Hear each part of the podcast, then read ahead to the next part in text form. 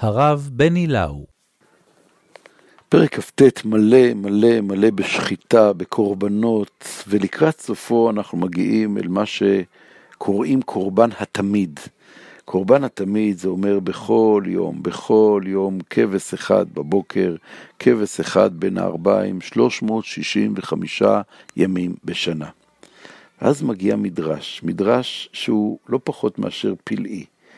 והוא מופיע, המדרש הזה, ב, לא במקורות הישנים שלנו, אלא הוא נשתמר בזיכרון של רבי יעקב בן חביב, שכתב את החיבור על אגדות חז"ל, שנקרא עין יעקב, הוא ממגורשי ספרד. והוא אומר, יש עוד מדרש שאומר על. מהו הפסוק הכי יקר, או הפסוק האחד של התורה? נכון, כולנו זוכרים את רבי עקיבא, אמר רבי עקיבא, ואהבת לרעך כמוך, זה כלל גדול בתורה.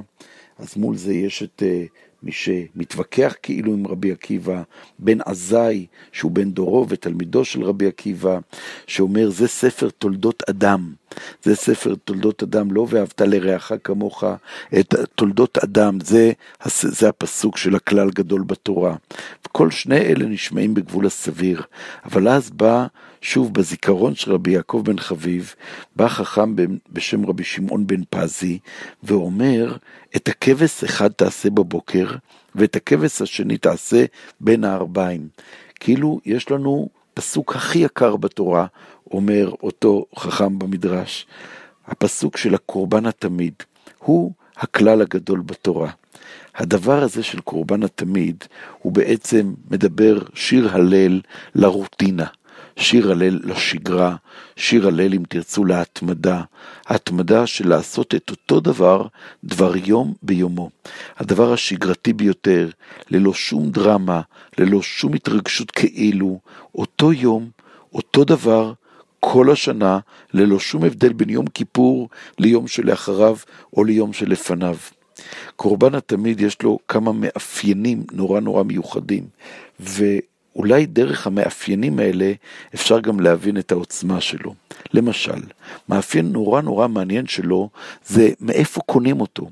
הרי למשכן, לצורך הפולחן, לצורך הקורבנות של בעלי החיים או של המנחות, צריך הרבה כסף. הקורבנות האלה הם קורבנות של ציבור. ומה זה קורבנות ציבור? זה קופת הקהל. העם צריך לתרום כסף, והכסף הזה נועד למלא את הדיר בכבשים, ואת הרפת בפרים, ואותם אנחנו שוחטים ומעלים על המזבח. מישהו צריך לשלם בשביל השמחה הזאת, ובדרך כלל יש תורמים. אנחנו יודעים היטב, העם היהודי חזק מאוד בדבר הזה של להשתמש בכספי נדבנים, וככל שיש יותר נדבנים, ככה העם יותר שמח. דבר אחד, לא מאפשרים לנדבנים לשלוח את ידם או לתת את ידם.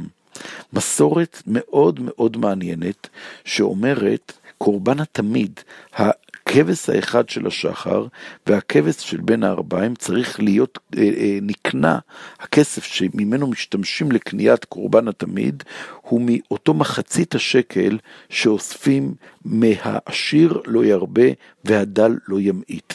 אותו קורבן רוטיני, אותו קורבן שגרתי של דבר יום ביומו, לא שייך לנדבנים. הוא צריך לבוא מהכסף השוויוני של קופת הציבור. זה כאילו שהמסורת נלחמת נגד השתלטות של הפרטה על המקדש. יש פיתוי גדול למי שמנהל את המקדש, אני מתאר לעצמי שהיה למקדש מנכ"ל, סוג של הסגן של הכהן הגדול, והיה פיתוי גדול לחפש בעלי הון שייתנו את כל מה שהם יכולים כדי שיהיה כתוב השנה קורבן התמיד על שם של מיסטר איקס, וחכמים אמרו לא יקום ולא יהיה. אין שליטה על קורבן התמיד. קורבן התמיד צריך לייצג את כולנו בשווה. כל העם שווה באותו דבר, לאיש אין חלק יותר מאשר לחברו. ההקרבה היומיומית הזאת, חול ויום חול, חול ושבת, הכל הכל קבוע, מסמל גם את העוצמה שבשגרה, והשוויוניות שבממון מסמנת את היחס שלנו אל מי שבעצם מייצג, הקורבן מייצג את כלל העם.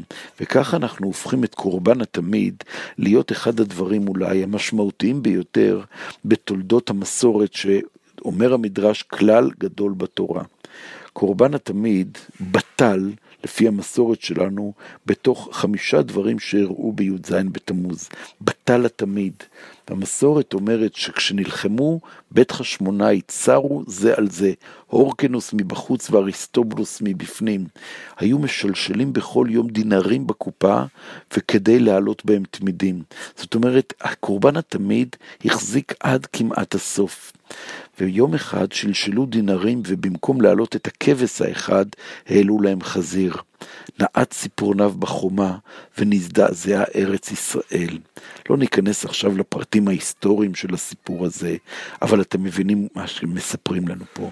כשהאחים החשמונאים אוכלים אחד את השני, צרים זה על זה, מרסקים זה את זה, בלי לרדת להיסטוריה ולריאליה, אנחנו מבינים שהפרק שלנו בקורבן התמיד מסתיים.